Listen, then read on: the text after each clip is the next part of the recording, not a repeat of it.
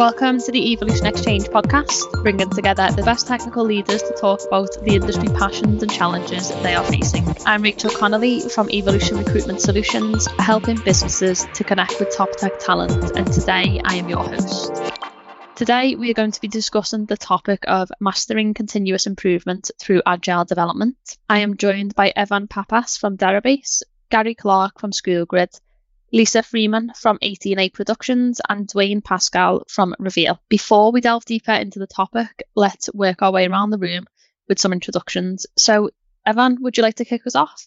Yeah, sure. Uh, thanks a lot for you know the invitation and everything. So yeah, pretty much you know why in short introduction about myself.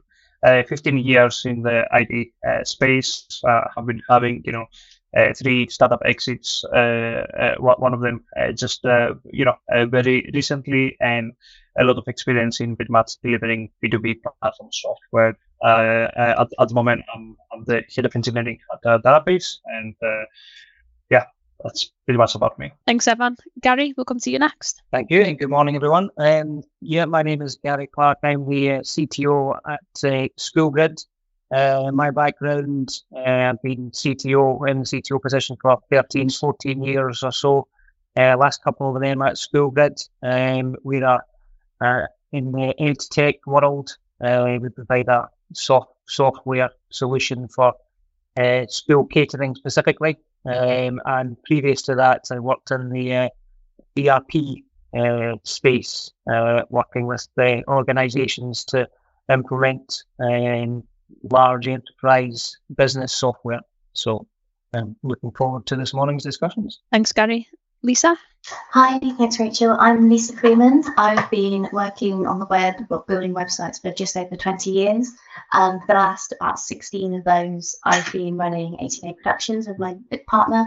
Um, and we're a web development company we work mainly with small, medium-sized companies, but of all sizes. Um, so, but we do a lot of our own in-house projects as well. So we're kind of um, seeing both sides of things constantly, of working with clients, but then also how you do things when you're doing them in-house yourselves.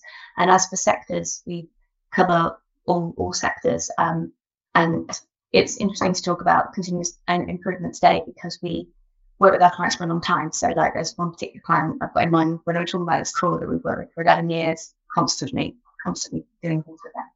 Thanks, Lisa. And Dwayne? Hi, Rachel. Thanks, everybody. And um, yeah, so I, have been in the tech industry for about 30 years now, and uh, 20 of those doing technical leadership roles. I've uh, worked with large companies like Vodafone, Amazon, Skyscanner, uh, worked with public sector organizations for a couple of years. In the last five years or so, really been doing more CTO startup roles. And uh, currently, I'm the co-founder and CTO with Reveall. That's two L's in .co. But uh, it's a uh, and we we have a product management SaaS tool that uh, helps uh, product teams really look at qualitative data analysis and, and try to understand their customer feedback and uh, help do customer journeys and really prioritize what they're going to do next in their in their feature delivery. So it's uh, it's kind of a, a meta product when you're dealing with trying to create a product for product people to create products.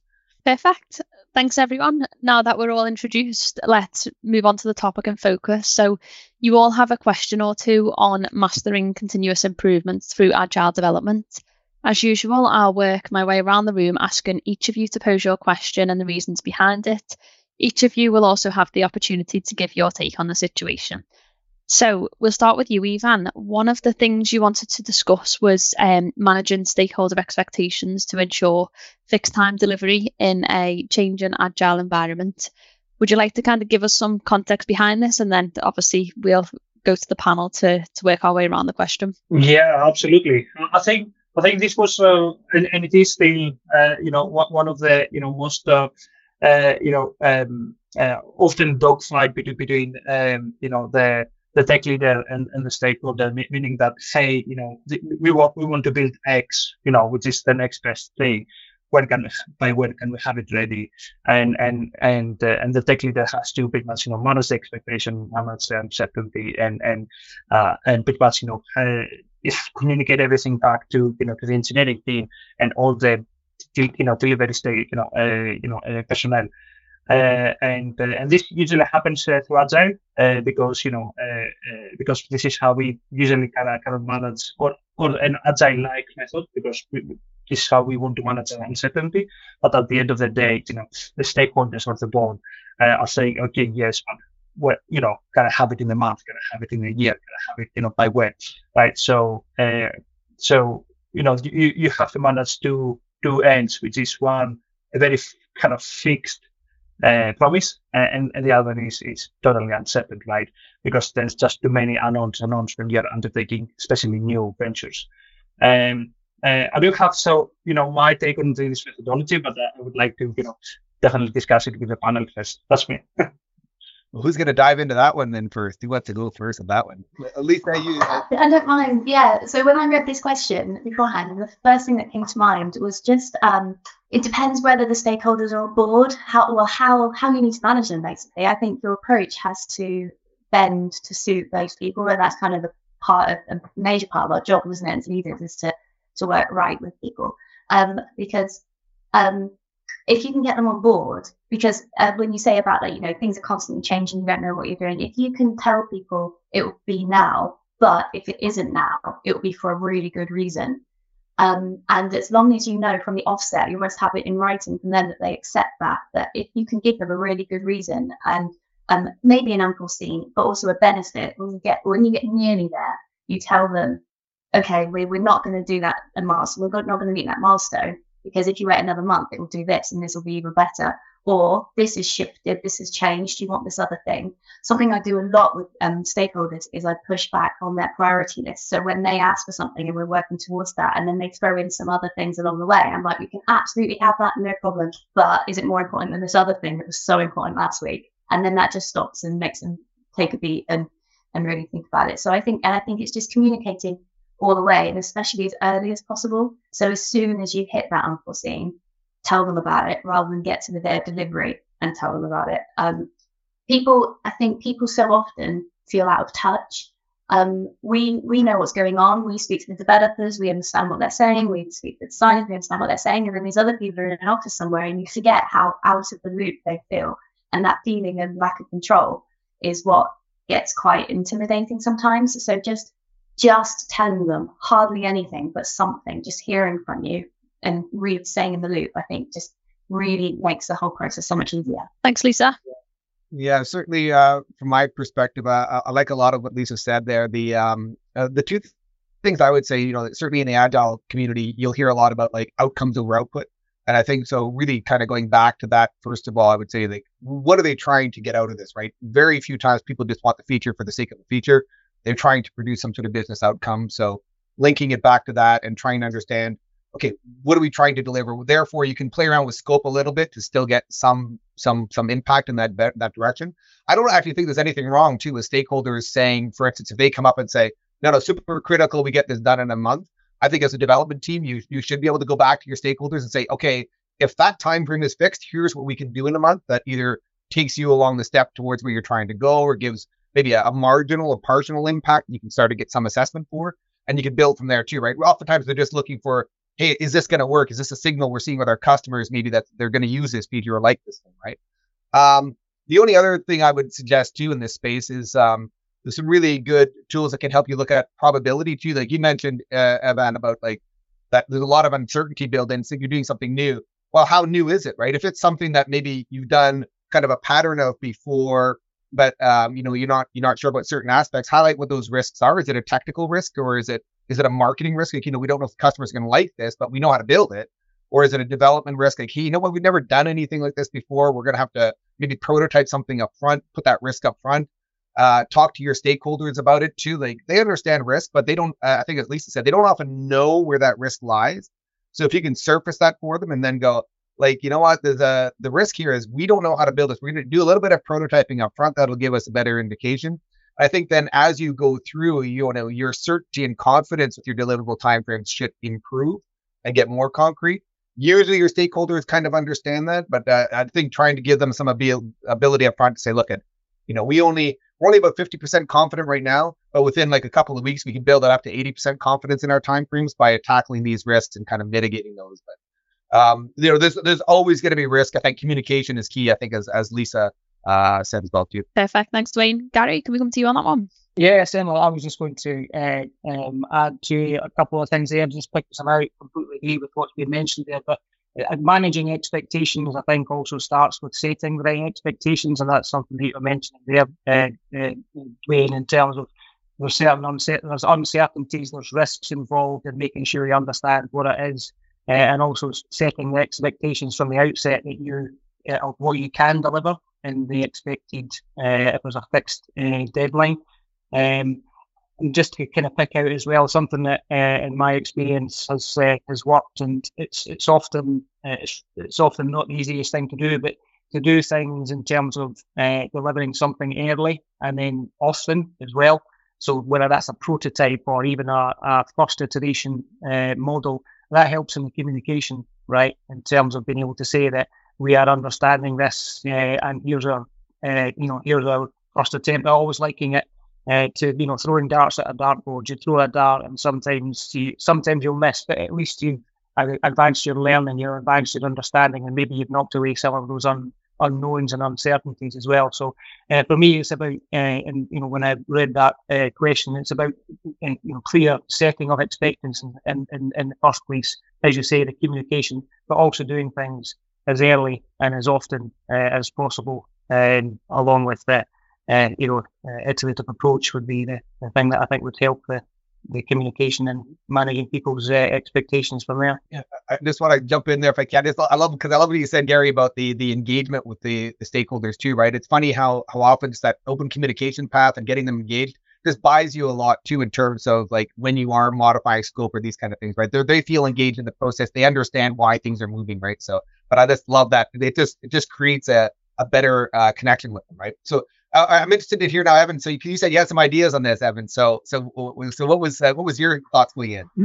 Yeah, I think uh, I think you guys uh, literally, you know, hit the, you know, I, when I look at the like, you know, literally, you know, the conversation is like, you know, yeah, can you be like, you know, uh, I don't know, a spaceship? Well, no, in you know, and actually, I don't know, I when can I build a spaceship, but you know, I can, I can, I can, I can have, you know, this first module with 90% certainty, you know, within a week or within a month, right? And uh, because I know, I know my team, the, uh, and, and then, you know, as, as you said, you know, we, we have, you know, prototype iterations to, to tackle the unknown unknowns, right? And, then, then, then, you know, this, this certainty, you know, becomes better and better. So the, the, the thing that I think I think it, it kind of got mentioned, but maybe needs to be emphasized is is to have a standardized uh, you know, we mentioned that we need to have a clear communication. My emphasis here is on the standardized communication, and this needs to be metric driven because, you know, you know, even the stakeholders, like even the best expert on the field don't know, right? You know what, what they're asking. You know, and this is the, the, the nature of, of, of, of,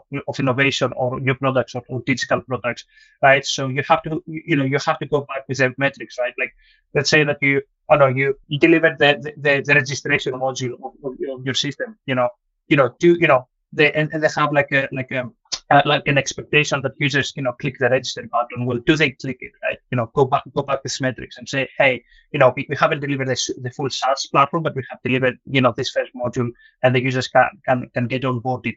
Are they getting onboarded? Are they getting onboarded? You know, the way that, that you guys, you know, thought about this, right? And, and, and go back with metrics and say, well, you know what, we, we you know, 100 users, but only two of them, you know, click uh, the button. And maybe they're not clicking the button because it's orange. Maybe they're not clicking it because, you know, whatever the reason, right? Like, you know, so you have to go back with metrics. And, and the more metrics, you know, the more product metrics that, that you, that you show them, uh, it's, it's better to, to communicate the, the uncertainty uh, that you're dealing with and, and, and, uh, and what they're asking pretty much, right? Like, you know, like, uh, you know, they, they, might be asking, okay, we want this whole thing, but, uh, but, uh, you know, you know, let's drive it with, a, with a, yeah, in a, in a metrics driven approach. So I, th- I, think metrics is, is the essence there. And, and as you said, you know, we, we deliver with, with, with, with fixed iterations with what we are very certain with, like with, like we have a 90% certainty and then, and then we, we, we, we go and iterate further down the line with, uh, yeah, with speed machine uh, iterations that just raise the, the bar of, of certainty. Yeah, absolutely. Perfect. Thanks, everyone. Um, Gary, we'll come to you next. So, one of the topics you wanted to ask the panel was about the challenges of balancing continuous improvement whilst ensuring the continuation of software delivery. Um, do you want to give us a little bit of context behind that one first of all? Um, yeah, certainly, certainly. Um, I mean, it was kind of alluded to earlier on in terms of it's always a case in terms of managing uh, priorities, you know, things that you would like to do versus things that absolutely uh, must happen. But yeah, my question was very much around, um, uh, you know, the having continuous improvement embedded within the teams and within the organisation uh, is something that you know every, every everyone wants. Uh, but the resources or the people who are going to um, make those improvements and uh, advance things, uh, whether it's your architecture or uh, your processes, are the same people who actually have to, um, you know, work, you know, do the do the real work uh, of continuing to develop your product. So that that was the question really: is how how do how do uh, the, the guys uh, manage that within their teams? you know, what tools do they use to be able to make sure that there's not too much time being spent on, uh, you know, there, there's there's not there's not zero time being spent on continuous improvement, but by the same token, it's not uh, zero output in terms of the, the roadmap, etc. If that makes sense. Yeah, so I'm actually having this conversation with a client at the moment because they need so it's, it's um I'm not mostly just a WordPress, it's a WordPress, it's a big busy WordPress. So many plugins need upgrading. But Black Friday is coming up, so let's all do all the Black Friday stuff. And it's like, no, we did that last month about something else. So we really need to. Um, so it's that they they're in a, they have so many hours a month that for us to work on, and um, and yeah, so um, it's it's just about pushing back really. It's like with communication, it's about telling them. So it's I'm going to say a lot of what I said before, but about um, explaining why why it's important because PHP upgrade isn't exciting, is it? Whereas, um, and, and also I find there's a there's a problem um, when people are arguing over what budget it comes from as well, because I guess I'm dealing a lot with clients rather than in-house tools all the time, where um, marketing want this new thing, so they think the PHP upgrade doesn't come out of their budget, it comes out of from the IT's budget, and so then there's that kind of way up as well. Um, so it's just, I think it's just explaining the importance, but with regards to juggling resource, then once you've explained the importance, you can put a timeline in place. You can say, right, this week we're going to focus on this. And that still gives us plenty of time before that deadline so that then the next week, whilst you're reviewing that change, we can work on the boring things that you're not interested in. And when we get your feedback, so leapfrogging, um, I guess we do a lot of leapfrogging because you've always got to be careful, haven't you? Once you're really in the swing of it, if you're really in the zone of building this new feature, you don't want to stop and go and run some updates. And you can't either. And that's, that's, that's something that we've really had to stress to some clients over the time is that if we've got something sat on a branch, they need to review it. They need to be moving with us. They need to be getting back to us before we move something else on. And then you're trying to merge stuff together that that thing moved on since that thing was built and it wasn't rolled out yet. Um, so it's just explaining the importance to clients of the time frames and, um, you know, diagrams of when you've got basic Laravel security support. Uh, this is when the next Laravel comes out. This is when PHP support is up to, whatever.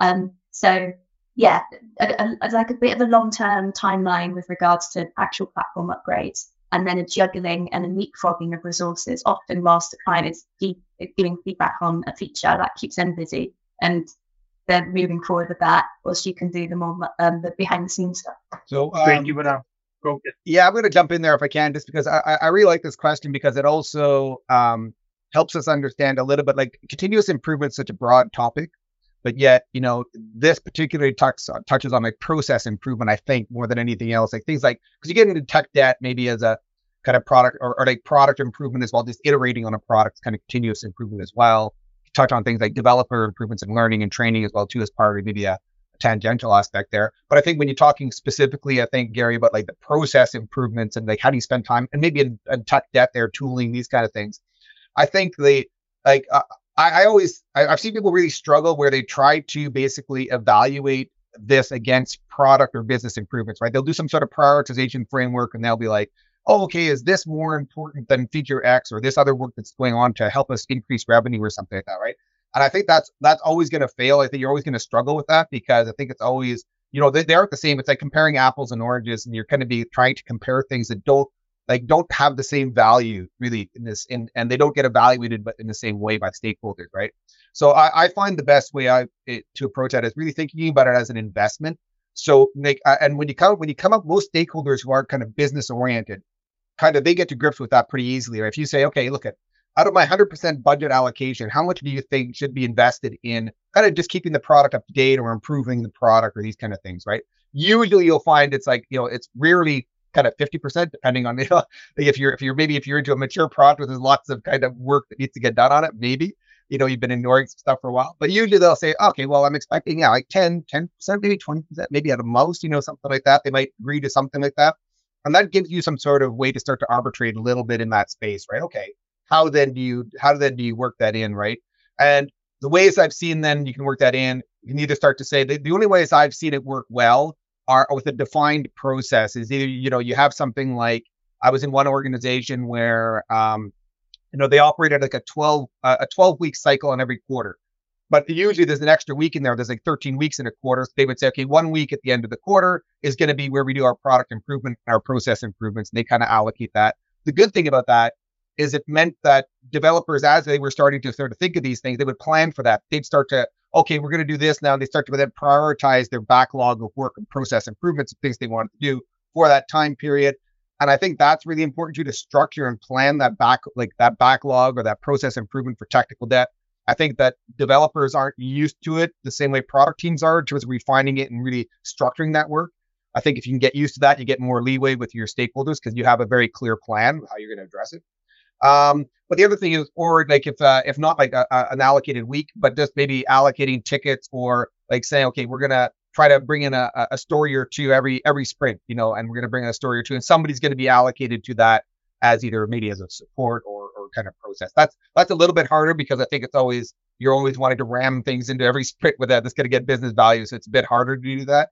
But um, I, I do think that the more you can um really be clear about the benefits it's going to drive to that, the only thing I would say is um, like I, I know Lisa said there was supposed to be like some things that are maybe a bit boring to the business, but I think they should be interesting to the business as well too. Like if you can uh, if you can uh, identify what the value is, hey, you know what, you know this is going to help us be like 10% faster. Maybe you can't quantify it per se, but it's going to be faster in terms of delivering our, our our builds, you know, or you know things like that. Then that's one they can okay look they don't even need to necessarily understand exactly how it's going to deliver but at least they understand the benefit you're trying to drive right and it's not just a oh, we're just going to do this because it's like we think that this part of the code is poor. Like, well, okay, but is that is that a problem for our business? Is it maybe it's okay to be poor for a period of time? We don't need it that often, you know. We don't change it that often. So I think trying to really give them some context for that would help as well too. But I don't know. That's that's kind of why I said.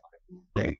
Yeah, that, that, that's absolutely uh, spot on, on on the way the, the way that uh, I've been thinking uh, as well. Uh, maybe maybe I can provide a bit more technical how to uh, you know, application on, on how to manage it as well. So you can, you know, first of all, you know, I'll, I'll, be quite dogmatic in saying that, well, you cannot have continuous improvements if you haven't dealt with a, with a process of continuous delivery, right? Like, you know, if, like, if you don't have, you know, a process of how you're getting, you know, uh, a feature, you know, from an idea to feature, you know, to, an actual, you know, functional unit that the user sees or, or whoever is, is, is your user pretty much, you know, the, the service.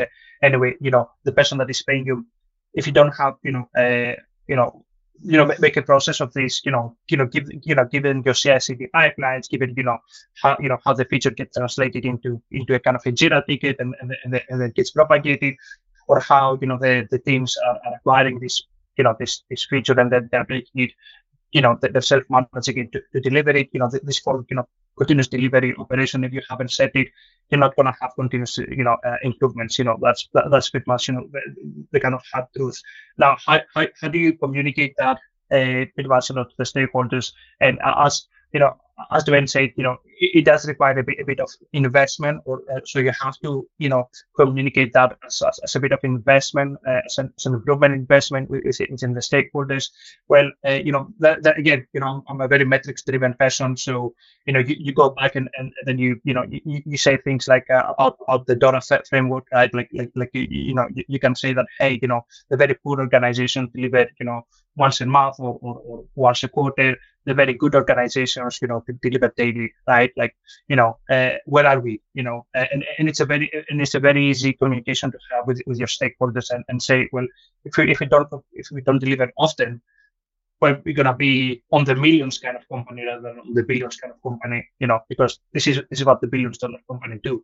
Uh, uh, another way that I have managed to communicate um, uh, tech debt is is pretty much by implementing uh, fitness functions, right? So so so fitness function is like you know you you you know uh, you come up with a, with a, with an uh, you know how, how you know how some components of your infrastructure should work as excellent, right? Like, uh, you know, but how, you know, how should you be storing data, right? You should be having backups and things like that, right? So this is like a 10 out of 10.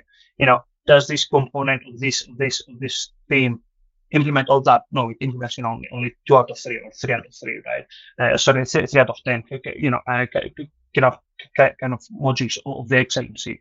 Uh, and and uh, and you can pretty much you know come up with you know uh, you can distribute this this this fitness guideline to all of your teams and say listen guys this is the excellent this is the excellency you know come back to me with with a fitness score of of of what you have done and and and and and then you, you you know then then you can have a very easy aggregate and say back to the stakeholders well look you know this this part of the business is is, is like a seven out of ten so so very good there but, uh, but i don't know the the the CMS of the business is, is like you know very poor. You know, it's it's like a, you know two out of ten. You know, so so so so so so so so so, there's a huge technical debt that, that that we need to tackle there, and and and and this and this is a thing that you, can very easily you know start putting on your on your delivery pipeline, saying hey.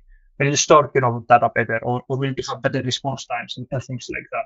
So, and so yeah, you know, uh, yeah. So I'm a very metrics-driven guy. So I, I use that as a communication pattern.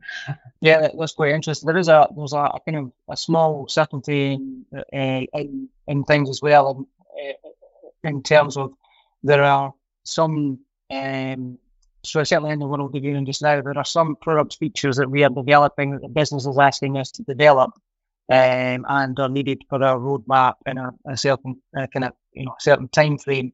Uh, but what we would like to do uh, is maybe implement them in a slightly different way. So either using a different architecture or different uh, uh, platform, um, and that would require us to build our knowledge, etc. So if we were to do if we were to do this feature in the same way as we've always done and continue to build upon that technical debt we've amassed over years, then it's going to take us three months. But if we were to do it this way, it'll take us five months. So the slight subtlety as well is that sometimes uh, we were talking earlier about communication, but sometimes there's some things you don't necessarily need to tell them everything about. You know, it's a case of uh, understanding there is that communication there to say if we were to deliver this in five months, does that meet the requirements? Okay, well that's the case. Then we're going to go and do it this way. You don't need to know that it's using this platform. You don't need to know the nuts and bolts. Trust us if you like. You see what I mean? And often they don't want to know the nuts and bolts increasingly nowadays. I think, you know, yeah. yeah. Well, yeah, I did touch on that too because I think that's a really good point, right? And and you know we are responsible for as uh, technical owners too, right? I think in a lot of cases, you know, I was in one organization where you know they were that we you know we were trying to put together this this technical you know estimate and you know the, and somebody had said to me, okay, what we need to do is put together all the different options and then we'll hand it over to the stakeholders and then they'll tell us which one they want to do. I'm saying, I'm not going to do that. That's like that's that I, I'm here to basically like I'm here to basically say this is what I think we're going to do. Like I don't mind absolutely say here's the other options we've assessed, but this is what we're going to do, and here's why we think this is the right direction to go. And then they can come back and counter that if they want. But I'm not going to go like this hand over the kind of autonomy. Like you know, they expect us to be opinionated. They expect us to have ownership. They expect us to have good reasons, rationale for doing it. That's why we're in the positions we're in. I think that we should, uh, you know, actually step forward and lean into that and make those kind of, you know, proposals. It's, it's okay to have that discussion, be open about it, but at the same time, too, it's like, you know, absolutely we should be kind of going forward and say, here's the direction. I think you mentioned Gary, like saying, look, we're going to do this in five months because this is important for us to do it this way for the business and for uh, the long-term longevity of our product and our customers. So therefore, here's why we're going to do it that way. And then if you get pushback, and then you can have a discussion from there. But you know, uh, yeah, I, I certainly your, your view on that. I think like a decade ago, I was probably still giving everyone all the options. And then I read something, I think it was Warren Buffett, but don't like quote me on it. Something someone said about the most valuable people you need around you as a leader are the people that give you just the information you need to know, not all the information. And so then that just changed all my emails to clients. And now it's just like, and you're absolutely right. They, they, they it's not in their skill set. They haven't got headspace for it. They're generally in really different things. So they just want to know what your recommendation is. And yeah, I think it's really good. Like when you said about these are the other things we considered, like, you know, sum up just to show that it's a, it's a rounded decision. But, um, and they might well want to delve into more of those. Um, but yeah, tell them the recommendation. We very much live with that. And Gary, yeah, absolutely right. It's so hard to sort of chisel in CPD time, isn't it? Professional, continue professional development time when you when you're just up against deadlines, deadlines, deadlines. So if you can just sneak it in there without anyone needing to know that you're necessarily learning new stuff, it's for their benefit, isn't it? It's, it's, they don't know what's good for them. So yeah.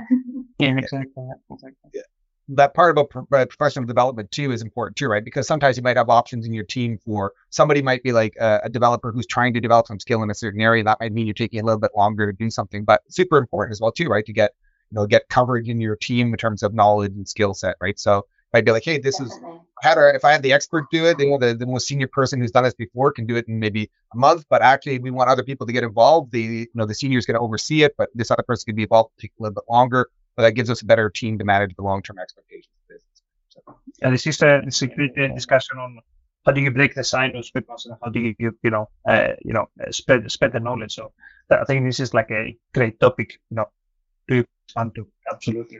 the whole podcast on its own later on. Podcast also yes. That's the next topic sorted. um, Lisa, we'll come to you next. Your question was around how to manage budget and scope creep when doing continuous improve uh, continuous development for clients. Sorry, um, do you want to give us a little bit of context behind that?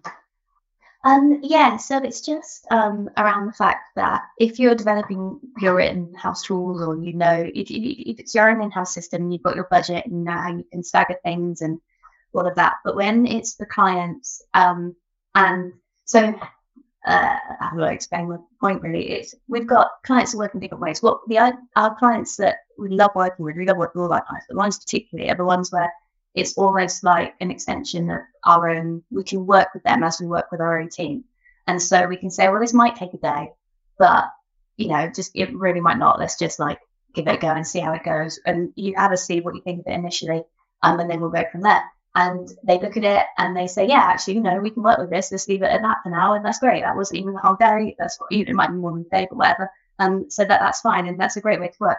But at the moment, people are increasingly, understandably, budget conscious, and we still have plenty of clients who need that fixed quote. And if it's a fixed quote, then you don't know the unforeseens. It's maybe not a big enough piece to have done a load of research beforehand. So you're having to tell them, well, two days because there might be unforeseens. And you kind of want to move them into understanding if they would just give us a bit more, if they could be a bit more fluid with not needing fixed quotes and they could just work in the way we work more sort of agilely but with a small a, um, then then it would be a benefit to them. And so we've got clients, let's say that we've worked with for over a decade, and we're very much, they just ask for something, we just do it, and that's great. Then you've got the ones that they need this fixed quote. Um, and then as soon as something comes up that wasn't in that fixed quote, you've got to catch it, you've got to spot it, you've got to stop the developer just doing what they were asked in the in the feedback or something, and you've got to pause it whilst you get another quote uh, signed off, and that just breaks the whole flow. That just slows it all down, and it ends up taking much longer than it needs to. So I just wondered if anyone had any tips for how for catching things when you when you're having to work to a really fixed quote, which I appreciate is different from continuous development, but it it is still it, it is there when you're working with clients like we are it's there um how you manage that juggle of catching the extras and going through the process i can uh, try to take uh, the, the first blow on this one uh, because the, the, this is a tough uh, topic i have been i've been uh, i've seen scope clipping from you know so, you know, sourcing from all over the place, you know, scope clip from, you know, from the stakeholders, uh, you know, uh, scope clip from, from the product owners, scope clip from the engineering team themselves, right?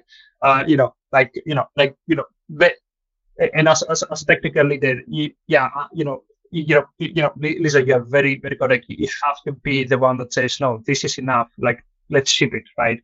Uh, and, and, and, and that's it. Now, you, you know, you, you you know you, you're adding a, you know a great a great uh, you know emphasis on uh, you know what if you're an outsource provider and and and what is the project is creeping well this this is this is definitely a danger because you know uh, from from my experience uh, you know uh, you know and, and and I have I have pretty much, you know, managed consultants. I have, you know, my years as, as a consultant have been very, very limited. Uh, the the advice as a consultant is, uh, you know, uh, from my experiences, again, it's very limited.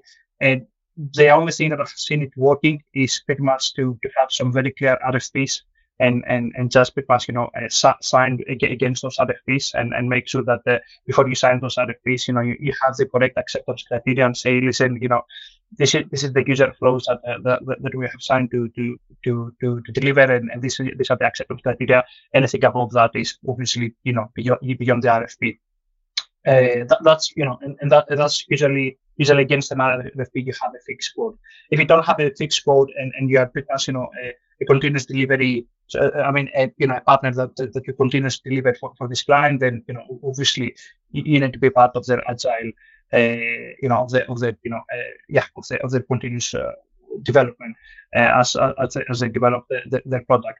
Now, managing in general the scope creep, uh, again, you know, for the, for the product stakeholders, you have to go back and say, okay, you know, we can, we can deliver this, but what is it that, you know, like, what is you know, give me a metric, right? You know, uh, because if you're, you know, if, if you can, if you're able to deliver continuously, uh, you know, uh, what is the metric that you want to see to say, yeah, this is done? Right? Is, is, is, is it that, you know, the, the users start registering or is it that, you know, we have, you know, we have hit the, the hundred, uh, the hundred, you know, registration or what is the metric to, to consider this as done. And and let's move on right? Like you know let's uh, let's move on to, to, to the next feature and then and then and then you know as, as we said you know apply continuous improvement later on.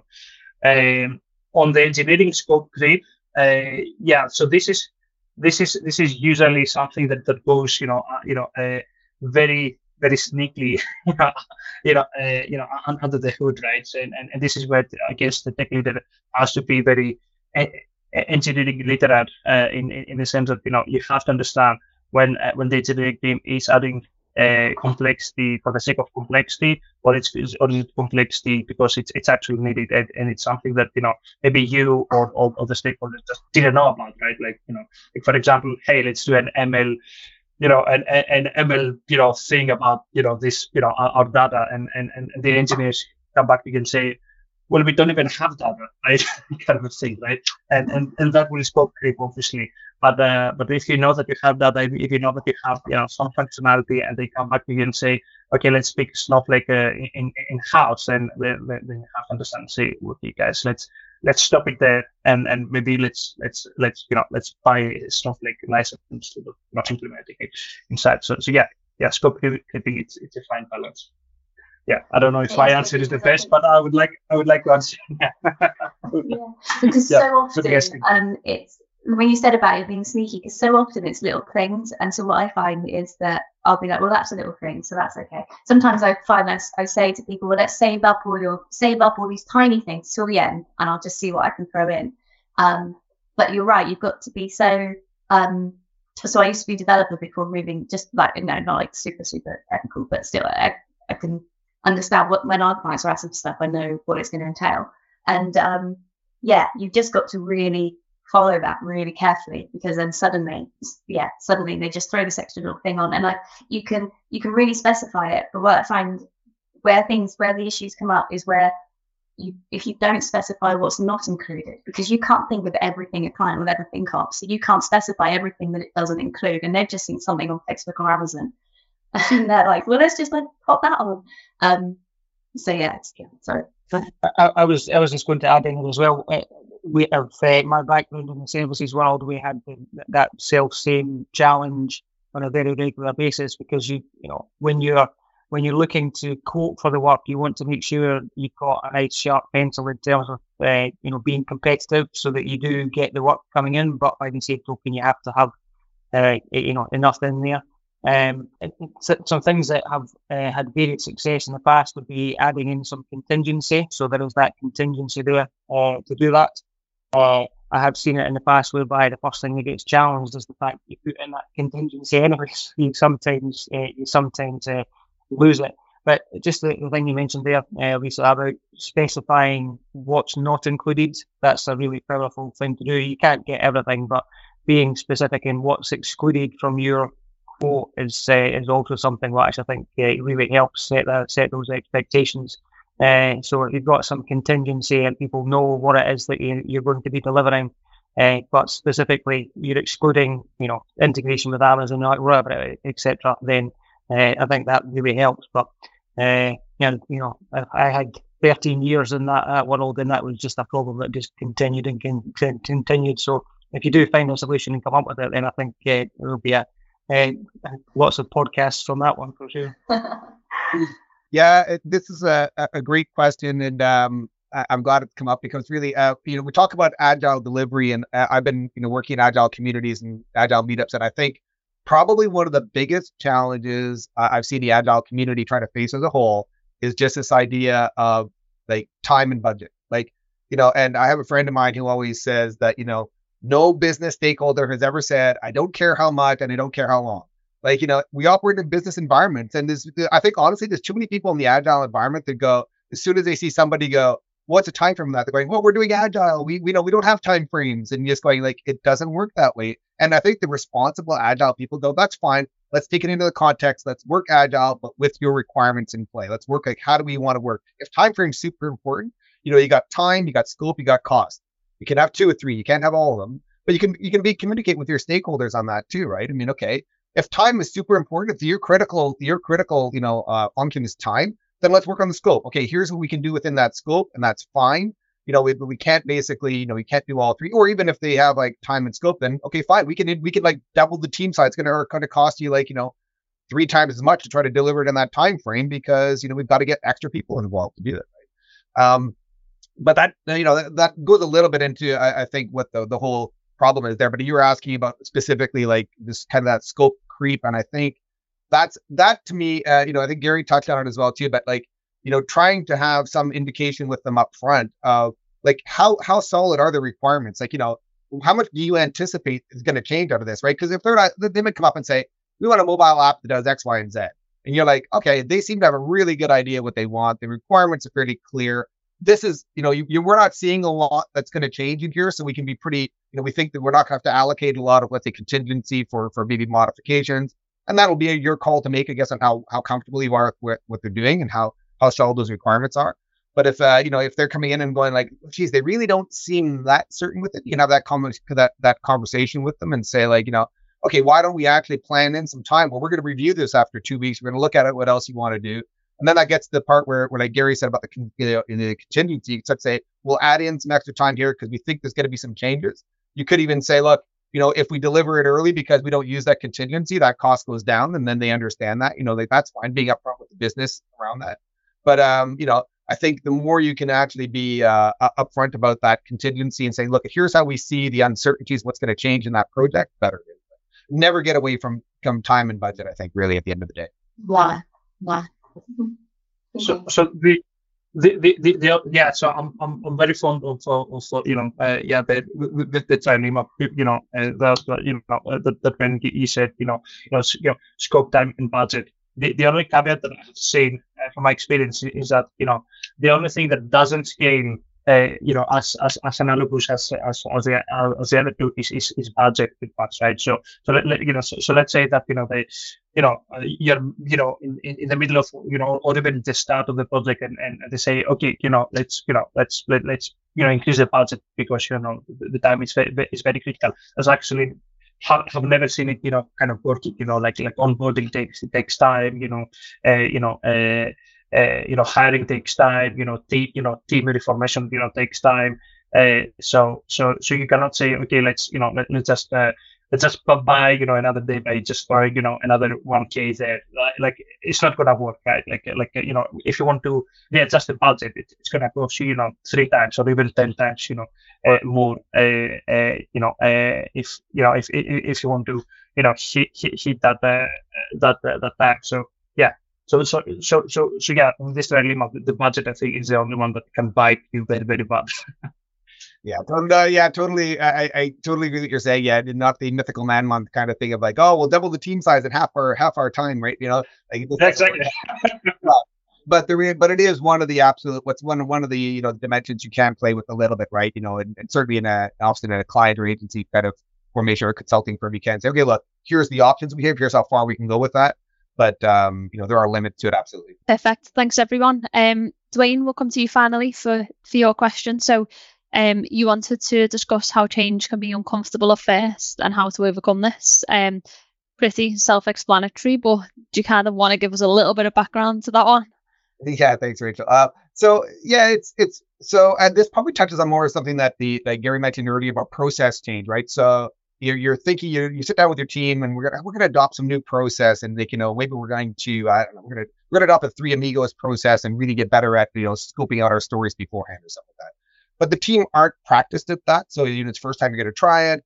So you start to do it, and then like you know uh, inevitably what happens is people go, oh, okay, it's kind of working okay a little bit, but then like you know you're, you're not you're not seeing the immediate benefits right away because people haven't really done it that well. They're still learning how to do it, and so you know like the question I've always seen is like, how far do you go along? Sometimes you get people that will, you know, try it after like, you know, a couple weeks. People like, this isn't working. Let's abandon this and go back to what we were doing before, right?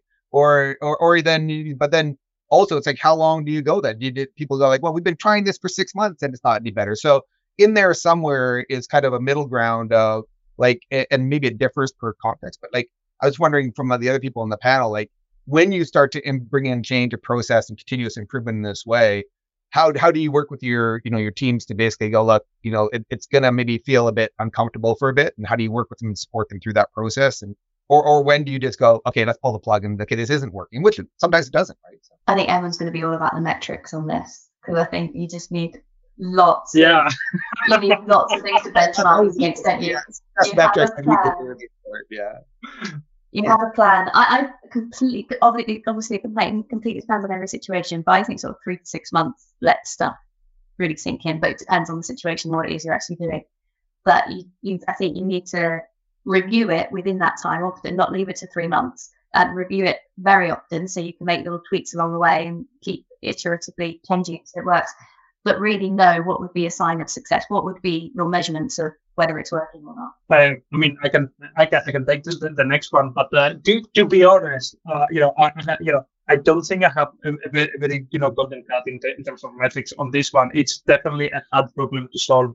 Uh, you know, I have, I have seen, I have seen, you know, with you know, teams going from, you know, their own flavored agile to SAFe or LeSS uh, you know, and and and, and you know, things things going horribly wrong. Uh, I've seen you know things you know things like the wrong kind of again flavor delivery, and then and then trying to, to get them into a nice you know continuous delivery, and lots of things you know uh, getting horribly wrong. Uh, so this is like this is much less good goods technical issue rather than culture issue. Uh, to be honest, like I, I, think I think I think it's literally like, like culture. Uh, to to be honest, you know, from, from, from my experience, like actually, it's the only question that, that you know it should have been metrics driven, but uh, you could come up with metrics, you know, just for the you know you know just for the communication, but uh, and, and probably you should, but uh, but but it will be very specific to, to the organization because it's it's literally down to the culture, right? Uh, from, from from my experience, uh, I don't think I have seen uh, a clear cut of, of, of, process to say, yeah, you know, we're gonna sit from you know the way that we're doing agile or whatever we're doing to SAFe and it's gonna work, you know, uh, or or or or let, us let's, let's you know flip the switch and, and do you know continuous delivery from from from next day and it's gonna work. No, I've never seen it working. It's it's literally down to continuous communication and and and culture shift. It's it's it's a big topic, and it's yeah yeah, you know, whoever takes that, it's uh, yeah, it's you know, they better have a good song. Thanks everyone. I think um, just with time and wise, we'll we'll leave it at that. Um, that was today's episode of the Evolution Exchange podcast. If you are hiring for a new technical role or looking for a new role, feel free to get in touch with us here at Evolution. Or if you or anyone you know would like to be featured on a future podcast, you can drop me a message too. I'm Rachel Connolly, and you can find me on LinkedIn or email me at rachel.connolly at evolutionjobs.co.uk. Thanks again to all our guests, and thank you for listening. We hope you can join us again next time.